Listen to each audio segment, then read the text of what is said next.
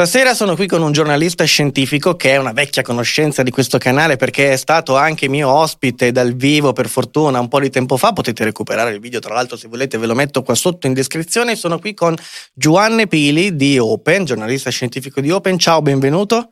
Grazie mille.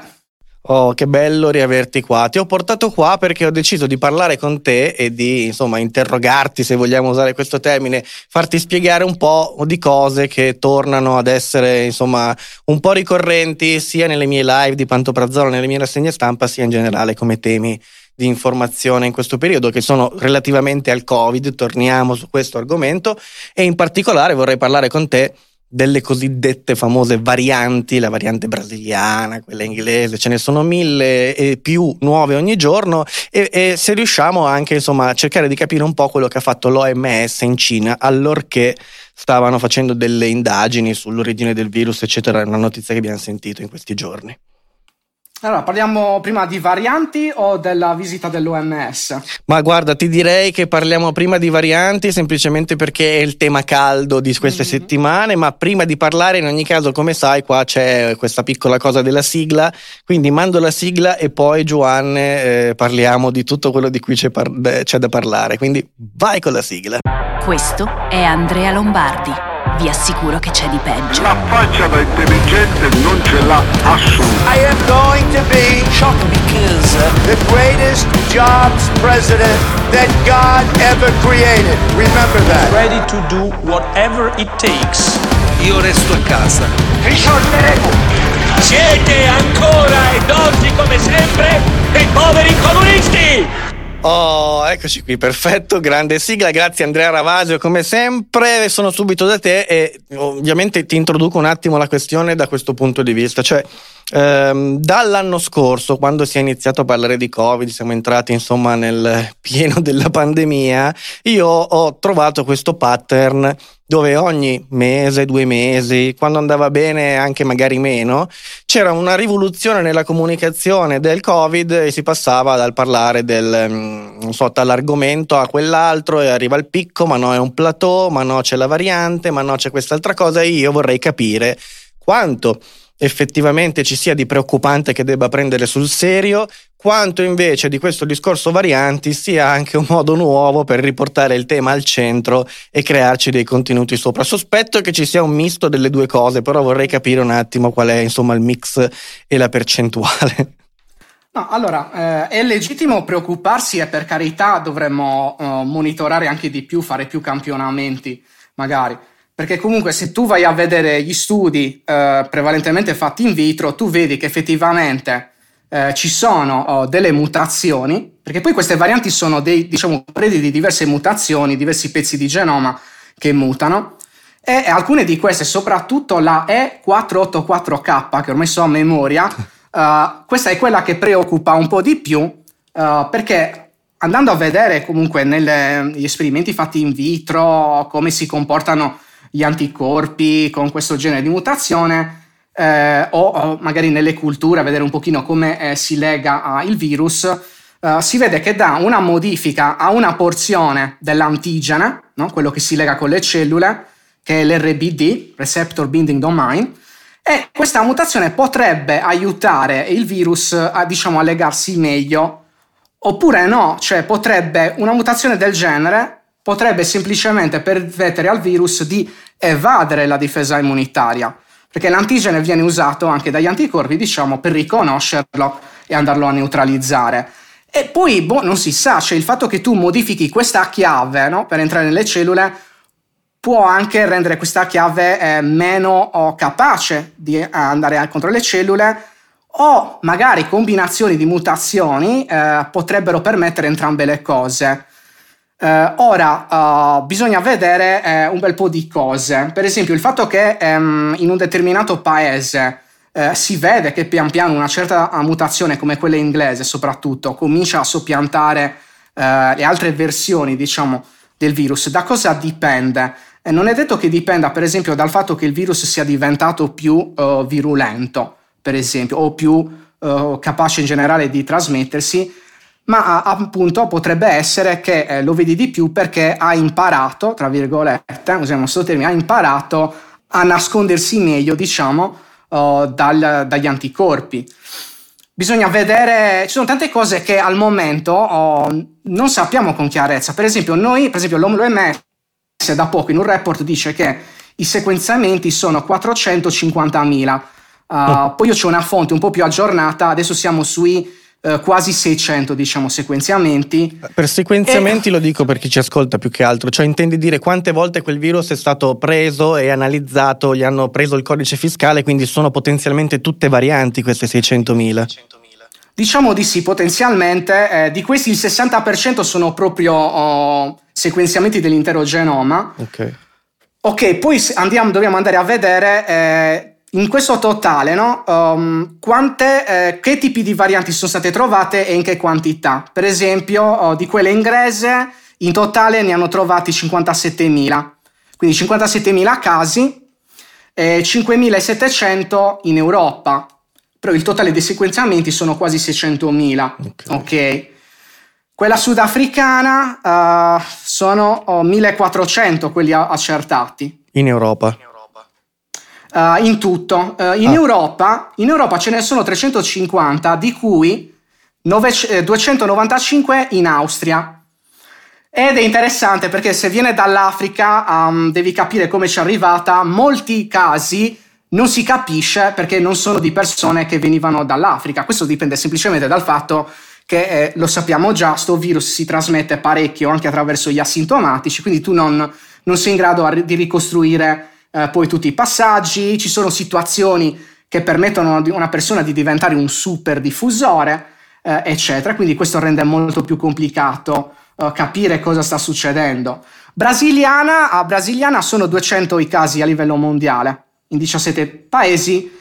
E queste sono le tre varianti, diciamo, quelle che vengono chiamate VOC, che è una sigla che sta a significare sono quelle che ci preoccupano di più, diciamo. Ok, di queste, scusa, mi dicevi che ce n'è una che preoccupa di più, che prima hai citato la sigla, ma nel nome qual è? La brasiliana, la sudafricana, la inglese, quella più preoccupante? No, in realtà, allora, tutte queste varianti hanno, diciamo, un set di mutazioni. La mutazione che preoccupa di più, e cominciamo a vederla in quella africana e l'hanno vista anche in quella inglese, e credo anche in una delle tre varianti brasiliane, siamo arrivati a tre, è la E484K. Questa è la mutazione che ti devi preoccupare quando la trovi nelle varie varianti. Si sta pensando, per esempio, che... dobbiamo tenere conto anche della combinazione. Se tu hai la combinazione E484K con quella N501Y, la sostituzione N501Y, però appunto sono ipotesi che facciamo sulla base di vari esperimenti. Per esempio hanno provato a vedere nelle colture cosa succede se io prendo il virus. Lo hanno fatto col ceppo proprio di Wuhan. Lo hanno bombardato, diciamo, tante volte, hanno fatto tanti cicli per vedere con gli anticorpi come avviene la pressione selettiva, che tipo di mutazioni saltano fuori, per esempio. E lì vediamo indizi, per esempio, del fatto che si potrebbe mettere in crisi certi monoclonali, ma sui monoclonali ci sarebbe da dire tanto altro, per esempio sul fatto che non siamo sicuri che funzionino sempre per tutti, sugli anziani, eccetera. Trovi indizi che magari potrebbe creare problemi a certi vaccini, però in realtà non abbiamo prove robuste. Alla fine, per il momento, noi sappiamo che i vaccini attuali, Pfizer, Moderna soprattutto, non hanno questo genere di problemi fino a prova contraria. Non abbiamo in generale abbastanza prove per dire ragazzi, effettivamente la variante, per esempio quella inglese che è stato trovato in maggior numero, effettivamente ha causato un incremento sostanziale di casi, e quindi magari dobbiamo anche rifare i vaccini, eccetera. Ok.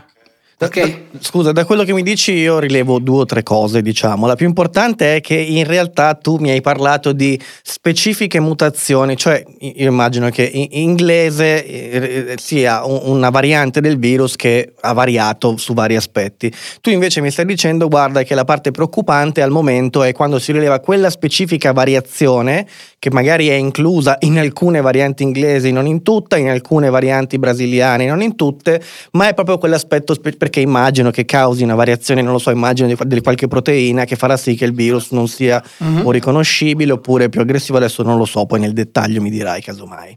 E quindi già stiamo separando un po' le cose e stiamo entrando un po' più nel dettaglio rispetto a quello che io butto sul giornale chiamando variante inglese, giapponese o quello che è. 1, 2. Mi stai dicendo sostanzialmente, se ho capito bene, ma dimmi tu, che non c'è, cioè sono ipotesi, non c'è la prova scientifica che mi dice ho osservato questo e ti posso dire che questa variante è effettivamente più veloce oppure è effettivamente più letale o più aggressiva o quello che è, ma sono studi, nel senso che io studio teoricamente l'effetto di questa variazione, cioè perché se è così diffusa come viene raccontato o comunque ci sono migliaia di casi come hai citato tu, non c'è sufficiente quantità di dati per poter trarre una conclusione? La domanda è questa. Ma innanzitutto lo dice anche l'OMS, cioè noi al momento non abbiamo sufficienti prove che per dire che queste varianti possano in un certo modo sfuggire agli anticorpi o dare maggiore forza al virus, renderlo più virulento. Perché effettivamente, appunto, abbiamo fatto tutti questi sequenziamenti, sono più di 500.000 adesso, le varianti sono state trovate in molti meno casi. È un po', cioè, il problema, secondo me, del trovare il cigno nero e stabilire quanto è diffuso il cigno nero. Se io prendo un gruppo di 10 cigni e uno è nero, comincio a pensare o mi è andata di culo o è pieno di cigni neri. Se prendo un gruppo di 600.000 cigni bianchi e 17.000 sono neri, io legittimamente mi devo preoccupare e devo auspicare che si facciano più sequenziamenti e più studi, ovviamente, perché sono in un bivio, cioè io non so se effettivamente mi devo preoccupare perché questa diffusione è effettivamente in atto ed è dovuta effettivamente al fatto che il virus me lo rende più pericoloso oppure no. Noi tutte queste cose non le sappiamo con certezza, siamo abbastanza certi però per il momento che i vaccini che vengono attualmente distribuiti non hanno questi problemi, cioè non hanno questo genere di problemi con le varianti.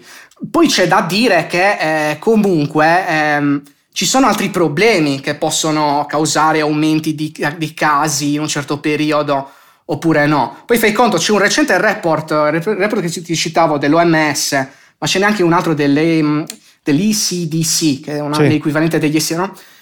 Che hanno visto che nel mondo l'ultima settimana c'è stato un certo calo di casi e di morti. Questo non vuol dire niente di particolare, però per dire, cioè, noi non abbiamo ancora evidenze proprio robuste che sia più colpa delle varianti e non del fatto che si sono fatte magari delle politiche poco efficienti, che ne so, da noi, del fatto che abbiamo preferito dividere in colori le varie regioni, oppure altre cose, o magari, che ne so, qualcuno ha adottato il modello svedese e si è accorto che non sono tutti svedesi, funziona solo se sei svedese e ti trovi in Svezia magari con quel sistema sanitario là, eccetera, no?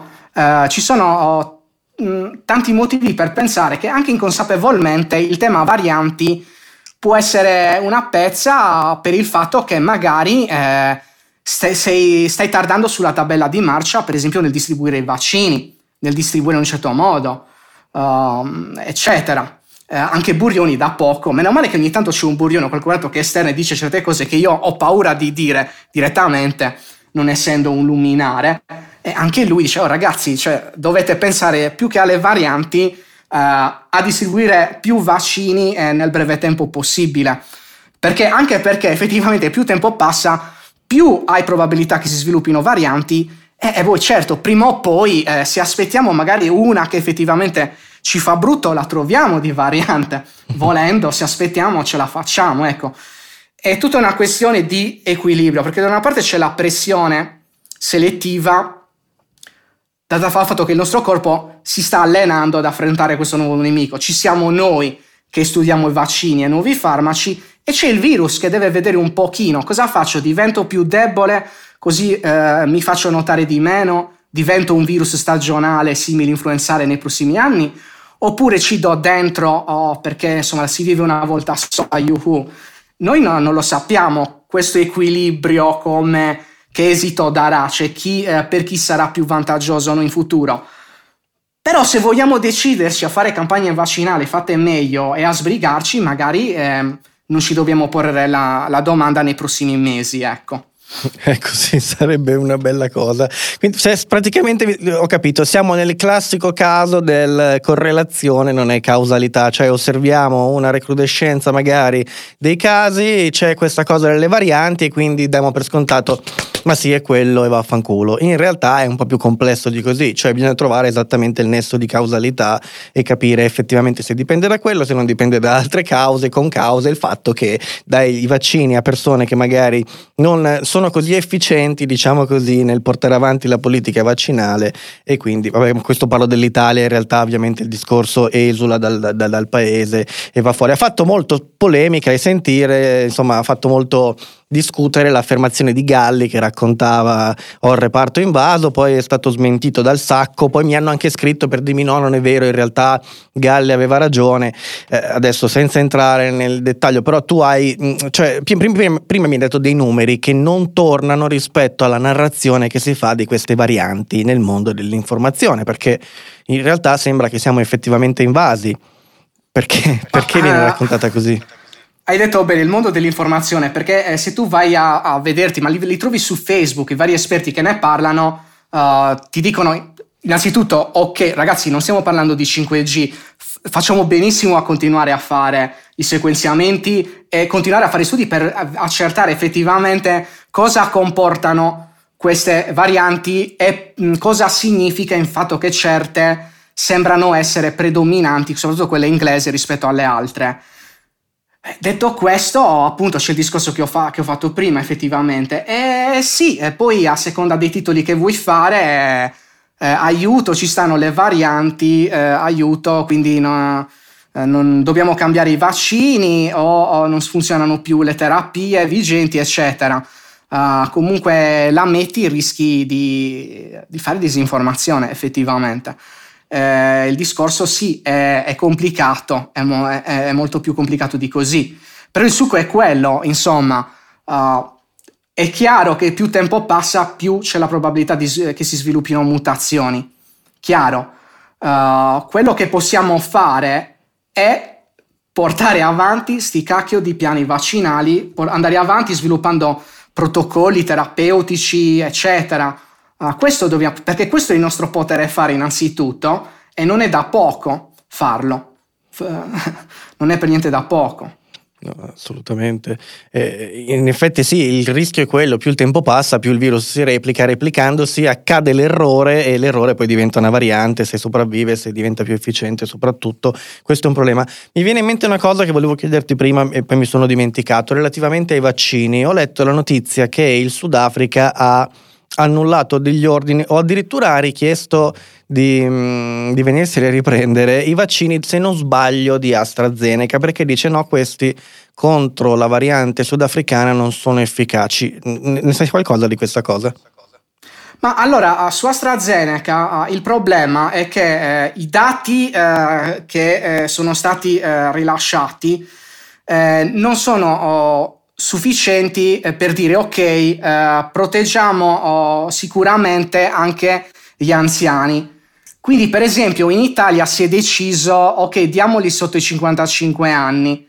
In altri paesi per esempio c'è un comitato proprio scientifico dell'OMS che dice no, va benissimo anche darlo intanto anche agli anziani, perché comunque i dati così come sono si corroborano con quelli dei vaccini già utilizzati. Secondo me queste decisioni di accettare o meno il vaccino è meglio comunque farli attraverso commissioni di esperti, perché poi bisogna vedere come sono messi in Sudafrica. In Sudafrica, per esempio, i dati sono diciamo edulcorati, una parola brutta, anche dal fatto che lì per esempio c'è una grossa fetta di popolazione rispetto a quella europea di persone che hanno l'HIV, la TBC e questo può rendere le persone magari anche più predisposte ad avere forme gravi e quindi poi tutta questa cosa si scontra con i dati che abbiamo sulle sperimentazioni fatte sui vaccini, perché magari nei gruppi dove si è sperimentato magari non c'erano persone con l'HIV, no, questo no, non lo so, e quindi hai questi problemi qua. Sono problemi dettati anche dal fatto che effettivamente dobbiamo andare in fretta. Se si ragionava con calma, noi non avremmo neanche vaccini a quest'ora, perché solo per fare le sperimentazioni precliniche, quindi solo arrivando solo agli animali, ci metti, che ne so, sui 3 anni, se proprio vuoi fare in fretta. Quindi sì, mi rendo conto che ci sono questi problemi qua, anche in un paese come può essere il Sudafrica, per esempio, che ha anche questi altri problemi qui, ecco. Sono problemi principalmente di efficacia, parlavo anche con Giulio Anichini un po' di tempo fa, poi per sicurezza ho tolto il video da YouTube, no, memoria della tua esperienza, no, veramente, perché cioè, va bene essere fessi ma non completamente coglioni, no? Quindi ho detto ma parlo di vaccini, ma bene, però cercando di capire perché, magari facendo le domande di uno che si preoccupa e dice perché mi devo comunque preoccupare, poi alla fine la soluzione era ma la preoccupazione più grande è che non funzioni, qualche vaccino non è che ti uccida ma che non funzioni, è quella la cosa più critica, cioè sull'efficacia, non sulla sicurezza. L'ho tolto e l'ho messo soltanto sulla mia piattaforma privata, perché ho detto prima che arrivi qualcuno che se ne accorge e me lo tira giù. No, lo dico per chi ci ascolta, perché a Juanne hanno tolto un video di debunking, cioè dove tu correggevi delle fake news. Sì, quelle sono gioie delle segnalazioni di massa e di admin che... sarebbe interessante, ecco, un giorno intervistare qualche admin di YouTube o qualcuno che li seleziona, perché io non lo so, cioè magari si preoccupano che un admin magari non sia uno che magari è aperto di mente, diciamo, no? Quello che vorrei capire, perché è strano, è veramente curioso, ti sale il complottismo tu pure a te vedendo ste cose. Ma comunque sì. Cioè sui vaccini più che altro abbiamo avuto una delusione dettata dal fatto che speravamo che fossero come molti vaccini già usati, con qualche eccezione come per quelli anti-influenzali, che non è che sono protettivi al 100%. Dalle sperimentazioni fatte tu sai che ok, siamo abbastanza sicuri che ti proteggerà da forme gravi di Covid è che e basta, cioè ti proteggerà da forme gravi di Covid, però tu potresti continuare a essere infettivo, forse meno infettivo, però questo abbiamo, ed è già molto comunque, perché se tu fai è per quello che bisogna fare una campagna vaccinale ampia e veloce sulla popolazione più suscettibile, anziani, gente con comorbidità, è per quello, perché se tu fai una cosa veloce, una botta veloce, allora puoi avere degli ottimi risultati, non dimenticando il fatto che dobbiamo continuare a osservare le norme di distanziamento sociale e metterci sta cacchio di mascherina, perché c'è il discorso dell'immunità, che anche quella non dura come speravamo, dura per qualche mese. Questo ci tocca fare. Infatti ti chiedo un aggiornamento, diciamo, perché... io inizio ad essere un po' confuso, guarda, te lo dico perché per farti capire lo stato della mia mente, io non mi ricordo più da quanto tempo c'è il coprifuoco delle 22. Cioè, non mi ricordo se a settembre c'era o l'hanno messo a ottobre, a novembre, quando hanno chiuso, non lo so, e non sto iniziando, diciamo, un po' a perdere il filo e la bussola. Quindi ti chiedo oggi, febbraio 2021, queste cose a che punto siamo arrivati di consapevolezza? Cioè effettivamente l'immunità sappiamo che può durare da pochi giorni, pochi mesi a non sappiamo ancora quanto, adesso sappiamo dire guardate, metteteci una pietra sopra perché più di tot mesi non dura. Ma guarda, io in questi giorni mi sono trovato a spiegare a diversi amici, anche ex compagni dei geometri o a altri influencer di cui ho grande stima, come mai succedono cose tipo, che ne so, che la Lombardia entra in zona gialla, mentre magari, che ne so, per esempio la Sardegna passa in zona rossa contemporaneamente, no? È una situazione paradossale.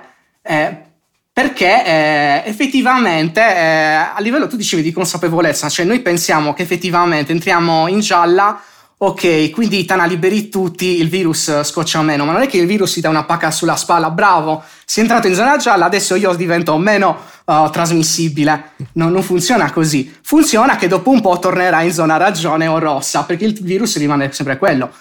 Perché dobbiamo fare un compromesso col fatto che dobbiamo mantenere un sistema sanitario, un sistema economico in piedi, e quindi divisiamo le zone in questo modo. È una soluzione, altre non ne vediamo, insomma. Questo però è capito effettivamente poco.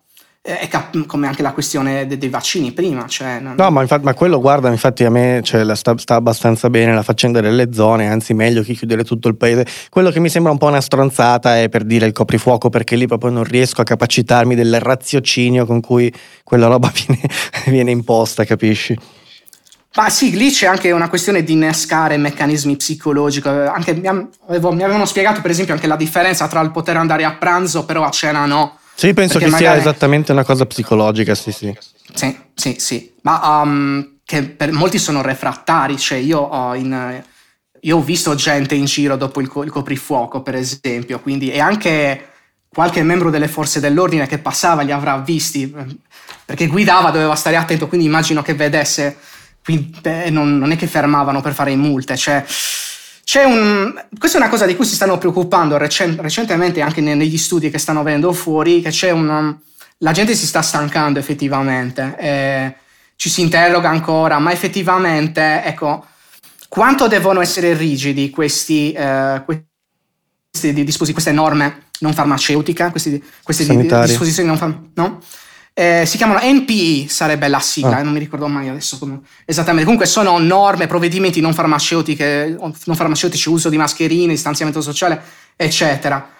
Perché questa è una cosa di cui si parlava anche mesi, cioè un anno fa già, c'era un articolo figo del Washington Post dove faceva vedere simulazioni matematiche, perché o c'è una certa soglia oltre la quale, anche se tu dai più restrizioni, non è che ogni niente di più, cioè il modello cinese non è tutta sta figata. A meno che non hai i militari per strada pronti a farti saltare la testa, forse lì viene rispettato. Ma cioè, andando a vedere i modelli matematici, che per carità sono modelli matematici, non riscontri maggiori benefici. Okay. Cioè, quindi tanto vale introdurre un po' di diritti civili, è una buona occasione per farlo. Perché non. Poi, vabbè, se segui la tradizione devi chiudere tutti con le armi, è un'altra cosa. Però effettivamente c'è una soglia oltre la quale comunque, cioè, non riesci ad avere risultati migliori. Perché comunque, anche se non puoi avere un militare davanti a ogni porta di casa, effettivamente, c'è sempre qualcuno che sfugge. Ma anche andando a vedere, per esempio, c'è stato un ultimo monitoraggio, ce l'ho qui, me l'ho tenuto pronto. Sulla rilevazione dei casi di influenza A e B, e quanti casi ci sono, hanno trovato zero, non se ne trovano certificati, magari qualcuno ovviamente sfugge, però effettivamente il fatto che tu stai usando norme di distanziamento sociale e mascherine fa sì che virus meno trasmissibili già escono fuori dal radar. Mentre invece continua a circolare il nuovo coronavirus, che senza nessuna restrizione è da 3 a 4 volte, mi spiegavano, più trasmissibile di un virus dell'influenza. Quindi cosa è successo? Che noi effettivamente la popolazione segue in maggioranza le norme, poi però anche chi vuole essere perfettissimo comunque gli sfuggirà qualcosa, qualche situazione. Io avevo i muratori in casa oggi, qualcuno era senza mascherina, se l'ha dovuta togliere, chissà se tra qualche giorno andrò a fare il tampone, che nonostante tutto sei esposto al rischio, e quindi l'influenza magari non me la piglio, però ci sono situazioni in cui rischio di prendermi magari il coronavirus per questo motivo. Questo è il punto. Puoi essere restrittivo quanto vuoi, però qualcosa ti sfuggirà sempre, quindi non ha senso fare o tutti chiusi in casa, fare il lockdown totale per mesi magari, perché qualcosa ti sfugge e ti sfugge l'economia del paese, tra l'altro, quindi non è complessa la cosa, devi andare tra mille compromessi, no? No, assolutamente, anche perché penso che poi la stanchezza diventi prevalente, cioè credo che qualche crepa possa anche fratturarsi e diventare qualcosa di peggio. Però torno sulla domanda di prima che ci siamo persi un attimo, oggi sulla immunità naturale cosiddetta, quindi prendo il virus, lo sviluppo la malattia e poi rimango immune per un po', che informazioni abbiamo? Cioè abbiamo delle certezze in più rispetto a un anno fa? Immagino di sì, cosa dicono?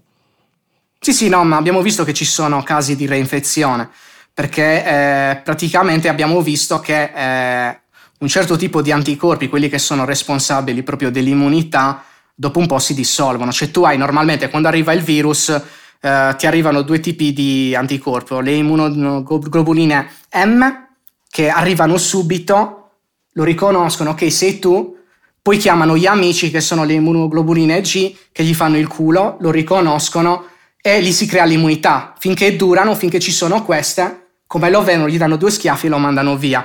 Abbiamo visto che dopo un po' queste poi tendono a dissolversi, diciamo, e quindi dopo un po' tu sei esposto alla reinfezione, potresti reinfettarti di nuovo.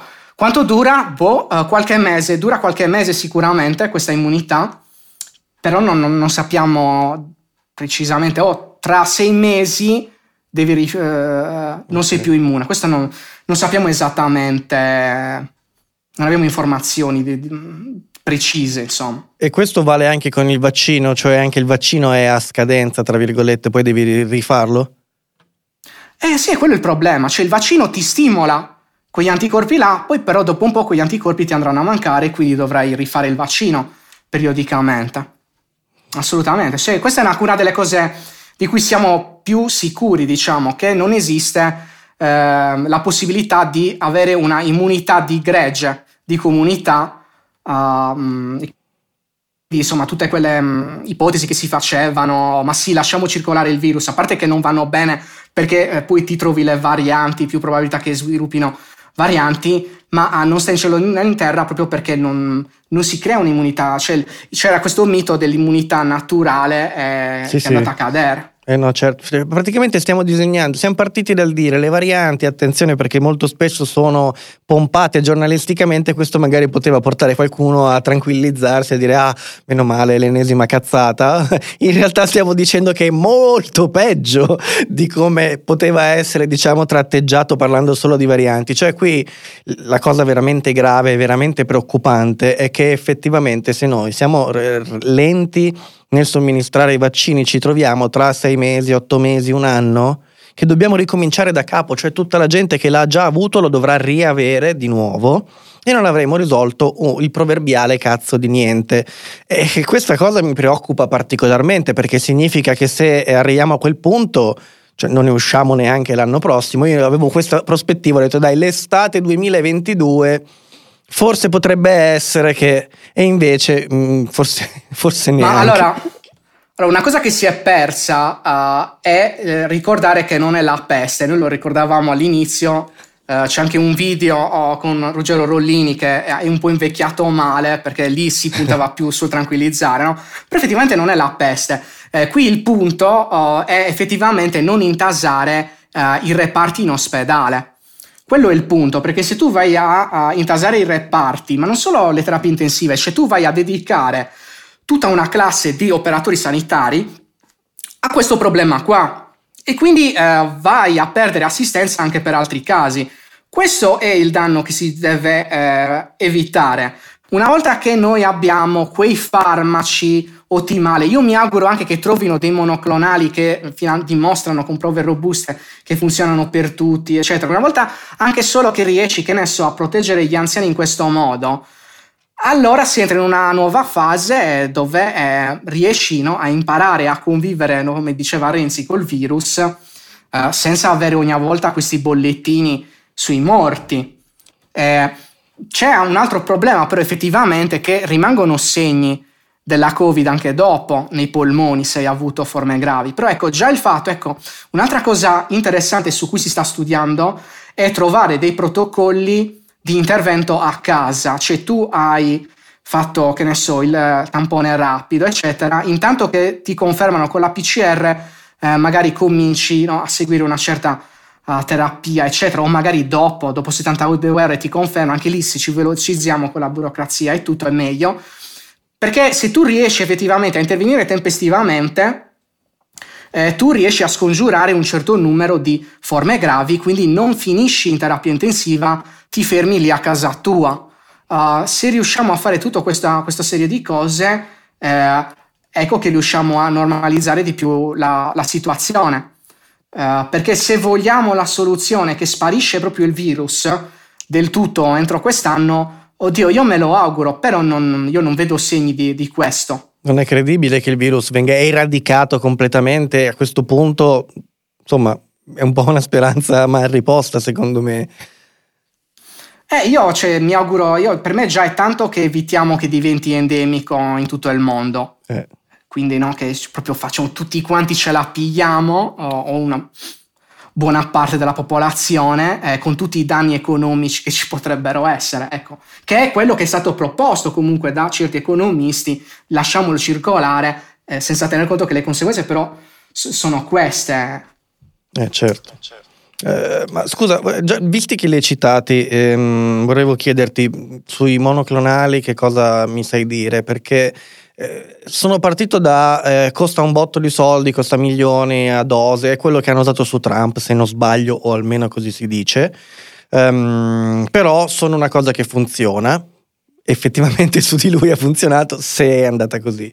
Poi anche qui, parlandone con Giulio, tra l'altro, che ho già citato prima, mi diceva guarda che a parte che costano un botto di soldi, sono una roba pesante, cioè è praticamente come una chemioterapia, quella che si fa per il cancro, cioè ti mette a dura prova e quindi non è esattamente una passeggiata, molto meglio vaccinarsi che curarsi, questo a prescindere, comunque lo dice anche il detto. Ma la domanda è, ci sono altri problemi? Perché mi pare di capire da quello che hai detto che forse c'è qualche altra perplessità su questa soluzione? Allora, ci sono degli studi dove si vede che effettivamente possono funzionare. Su Trump hanno usato quelli di Regeneron, per esempio. Poi, per carità, se la ricerca va avanti si riesce anche ad abbassare il prezzo, però effettivamente tu come li ottieni? Tu prendi il plasma dei convalescenti, selezioni gli anticorpi più promettenti, diciamo, e li coltivi, diciamo, te lo si dice proprio alla carlona. Questa è una cosa costosa, ovviamente, fare una cosa così. Però effettivamente noi non abbiamo al momento dei riscontri robusti che permettono all'FDA o all'equivalente europeo, ma adesso non mi viene come caspita si chiama, l'equivalente europeo, che ti dice ok, non usiamolo più come una terapia così d'emergenza, diciamo, a uso emergenziale, ma possiamo proprio farne proprio lo standard terapeutico. È solo un problema di avere tutti gli accertamenti del caso che ancora non abbiamo, su gruppi ampi, eccetera. Quello è il punto. Okay. Poi certo, se tu sei Donald Trump, magari ti danno un certo dosaggio assieme a tanta altra roba, però non gli hanno dato solo quello. Ok, puoi tentartela, insomma, però non è che puoi tentartela con tutta la popolazione. Certo, un'altra cosa. Va bene. Ok, guarda, andiamo verso la chiusura. Voglio chiederti un'altra cosa perché so che anche su questo hai qualcosa di interessante da raccontarci. Abbiamo sentito tutti quanti, io stesso l'ho riportato nelle varie rassegne stampa, che c'erano recentemente, dopo una sorta di epopea, diciamo, perché hanno già provato a farlo in passato, comunque sono riusciti ad arrivare in Cina i tecnici, gli scienziati dell'OMS per fare le loro indagini e cercare di capire la provenienza ed eventualmente altri dati utili o interessanti per comprendere questo virus, come è partito, come si è diffuso, eccetera, eccetera. Nota a margine, sono già, non è che è la prima volta adesso dopo un anno che l'OMS va in Cina, ci sono andati già all'inizio. Con inizio intendo a gennaio del 2020, sono tornati indietro con delle conclusioni che fondamentalmente erano le conclusioni del PCC, cioè del Partito Comunista Cinese, le abbiamo prese tutte quante per buone, abbiamo detto ok, grazie, abbiamo fatto l'inchino e siamo tornati indietro. Dopodiché hanno ritentato di andare in Cina qualche mese fa, adesso vado a memoria, in autunno, tardo autunno comunque, li avevano messi in quarantena, insomma, con un po' di cose burocratiche, non li hanno respinti, ma di fatto non sono riusciti a lavorare. Al terzo tentativo sono riusciti a entrare in Cina e hanno prodotto, o stanno producendo adesso, non so se hanno già finito, ma mi pare di sì, insomma, le loro indagini. Cosa è successo esattamente? No, ma allora qui entriamo, perché uno pensa che l'OMS sia il CICAP, cioè non è che ragionano solo col metodo scientifico, c'è tutta una questione anche politica, eccetera. Poi c'è stata anche l'amministrazione Trump che spingeva molto su questa storia del virus cinese prodotto in quel laboratorio di Wuhan, eccetera, eccetera. Tra l'altro c'era anche un documento del Dipartimento della Difesa che era da X-Files proprio, perché ok, io sapevo chi è che c'era come segretario lì nel Dipartimento di Stato, mi sembra, o della Difesa, se non ricordo, che era uno che aveva fatto una figuraccia già a maggio, gli avevano chiesto, quelli della CNN, ma senta, ma lei che prove ha che è stato fatto in laboratorio? No, effettivamente non ne abbiamo. Però era tutti i giorni dicendo, sì, è dimostrato. E un mese fa, dal sito della Difesa o del Dipartimento di Stato, se non ricordo, c'era questo documento che diceva, ecco, vedete, potrebbe essere scavato da un laboratorio e i cinesi non ce lo vogliono dire, non ci vogliono dare i dati. Boh, adesso io non so cosa si dicono in privato quelli dell'OMS, però ci sta effettivamente che sono andati a vedere in Cina cosa caspita è successo. E si è parlato delle principali opzioni su cui si tenevano di mentalità aperta, diciamo. Andiamo a vedere un pochino se è stato fatto, ingegnerizzato il laboratorio, e i cinesi gentilmente ci fanno vedere tutti i dati, o se è scappato per sbaglio. E io lì ho riso abbastanza, perché cioè, alla fine in realtà stai facendo, secondo me, un favore al governo di Pechino. Mi ricordo Pechino che aveva riciclato il famoso studio dell'Istituto Tumori che diceva che c'erano tracce di coronavirus in Lombardia a settembre, no? Sì, ecco, sì. Vedete, salta fuori che c'avevamo noi il laboratorio segreto che facevamo i virus a settembre. Loro ovviamente cos'è che hanno trovato gli ispettori dell'OMS?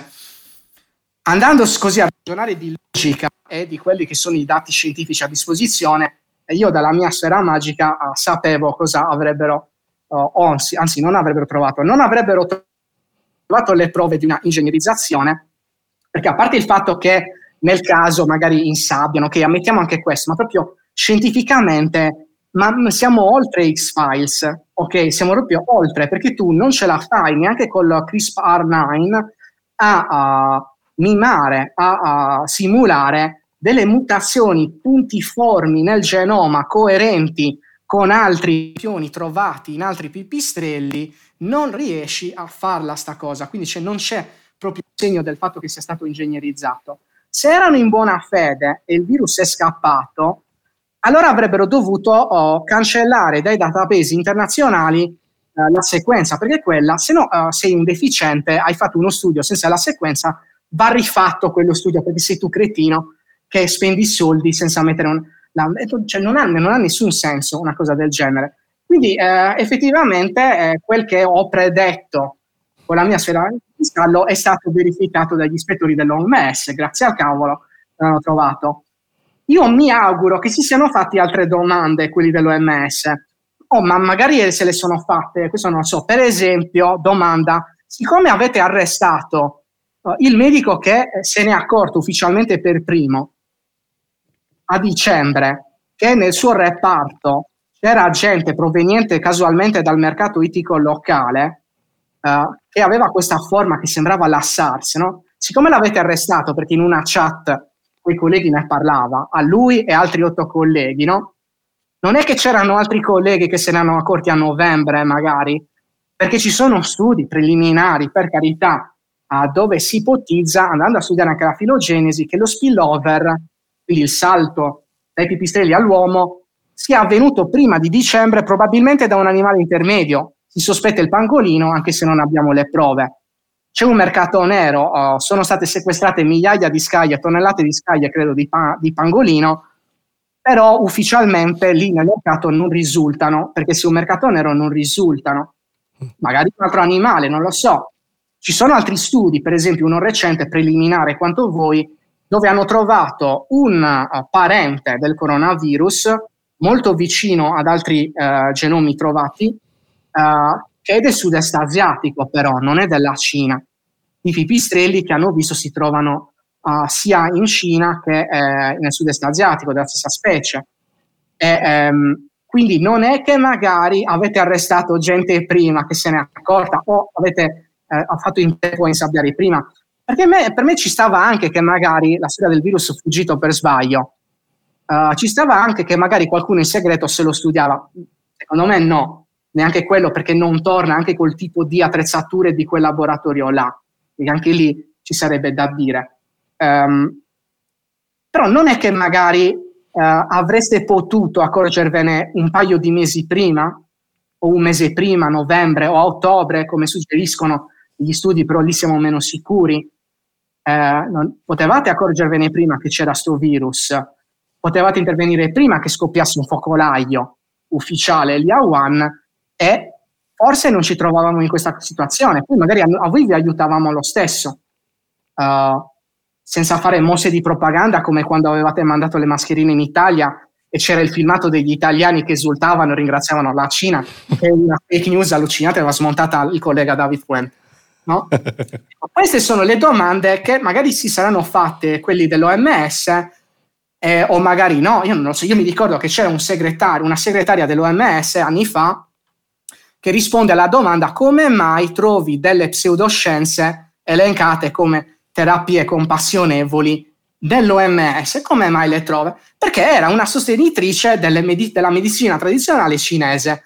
Quindi casualmente sarò io come un otto complottista che me le penso queste cose, però per esempio Nature, che ha dei complottisti al suo interno, aveva provato a intervistarla e lei si era rifiutata, chiedendo ma com'è che ci risultano questi collegamenti con la medicina tradizionale cinese e il fatto che l'OMS abbia inserito l'agopuntura, non ricordo l'omeopatia, però sull'omeopatia c'era uno studio anche su una rivista del circuito di Nature, per esempio, che ha fatto sicuramente la peer review, ma fatta male, come faceva anche prima, per esempio, no? Che favoriva l'omeopatia, e ce ne sono altri di livello che comunque che suggerivano certe terapie che facevano parte della medicina tradizionale cinese, no? Questo per dire in generale che ci puoi trovare i democristiani anche all'interno dell'OMS, perché è un'organizzazione che deve anche fare compromessi politici. Se c'è l'amministrazione Trump, se tu hai il presidente degli Stati Uniti che dice può essere fatto in Cina, all'OMS non è che possono dire ce ne sbattiamo, no, mandiamo gli ispettori a verificare. A parte che ci sta a prescindere che tu verifichi ogni cosa, però fatti anche queste domande qua che ti sto facendo io adesso, perché che ci sia una responsabilità cinese è legittimo pensarlo, perché se tu vai a arrestare il medico che ufficialmente se ne accorge per primo perché dimostri che non volevi far sapere le cose, se fin dai primi mesi c'erano istituti anche in Gran Bretagna che ti dicevano che i conti non tornano, dovrebbero esserci molti più casi visto come si trasmette sto virus, no? E tu mi riporti qualche centinaio e a loro risultano dei modelli qualche migliaio, io comincio a sospettare che tu magari potevi accorgertene prima che stava circolando sto virus. Certo. Anche perché le responsabilità non sono solamente quando tu volutamente o insomma ti è sfuggito questo virus, sono anche omissive nel momento in cui ti rendi conto che c'è un problema e lo cerchi di mettere sotto il tappeto, no? Per non andare tanto lontano, pensai a Chernobyl e alla Russia, che finché ha potuto nascondere tutto quanto lo ha fatto, poi non ha potuto più mettere la polvere radioattiva in quel caso sotto il tappeto e a quel punto è diventato noto. Però ecco, questi sono sempre problemi, perché poi ovviamente rimanesse lì dici tanto quanto, mi dispiace per i cinesi o i russi, però ecco diventa un problema globale, e in questo caso anche senza dubbio più grande di quell'altro, se vogliamo. Bene. Ma lì c'è una No, vai, dimmi. No, c'è una costante storica che alla fine poi pagano quegli scienziati che provano a lanciare l'allarme. È successo con la Xylella anche. Cioè, tu le hai le eccellenze che ti segnalano l'allarme, le ignori, e quando non puoi più ignorarle, ah vabbè, ma tanto ci sarà la macchina del fango contro i ricercatori per la Xylella, con Shi Zhengli. È un'eccellenza in Cina, studiava il coronavirus. Non l'hanno usata, non l'hanno saputa sfruttare. Certo. E poi finisce così. Tanto pagano sempre loro. Va bene, abbiamo secondo me dato un bel quadro. Guarda, mi fermerei qui perché siamo ad un'ora, poco meno di un'ora, però insomma secondo me abbiamo dato delle buone informazioni. Poi casomai possiamo fare ulteriori approfondimenti altre volte. Guarda, se salta fuori la solita, perché nei commenti poi salteranno fuori orde di minus sabens che diranno ma no, ma perché non avete considerato, se sono cose interessanti che dico magari questo aspetto qui perché non parlarne, io te lo dico. Sì, segnatele, così ci divertiamo, facciamo una posta del cuore, ricicliamo, esatto. Anche una cosa per voi. Molto volentieri. Esattamente. Allora, niente, ti possono leggere su Open, metto il link direttamente alla tua pagina autore qua in descrizione, e ti possono seguire su YouTube, Facebook, Telegram. Sì, su YouTube esce anche un virus sulle varianti in settimana, se Dio vuole, se facciamo i creazionisti. Okay. E su Instagram tutti i giorni stresso la gente con le mie storie dove spiego cosa è saltato fuori recentemente. Fantastico, allora metto tutti i link che tu mi mandi, io li metto qua sotto in descrizione, così ti possono seguire direttamente su questi canali. Grazie mille. Grazie a te Juanne, grazie a tutti quanti per averci ascoltato fino a qui. Vi ricordo, ci vediamo tutti i giorni dal lunedì al venerdì alle 13 con Pantoprazzolo, che è la mia rassegna stampa live, e ogni tanto alla sera alle 18 con interviste, approfondimenti e altre cose bellissime tipo questa qua. Grazie a tutti quanti, grazie a Juanne, alla prossima.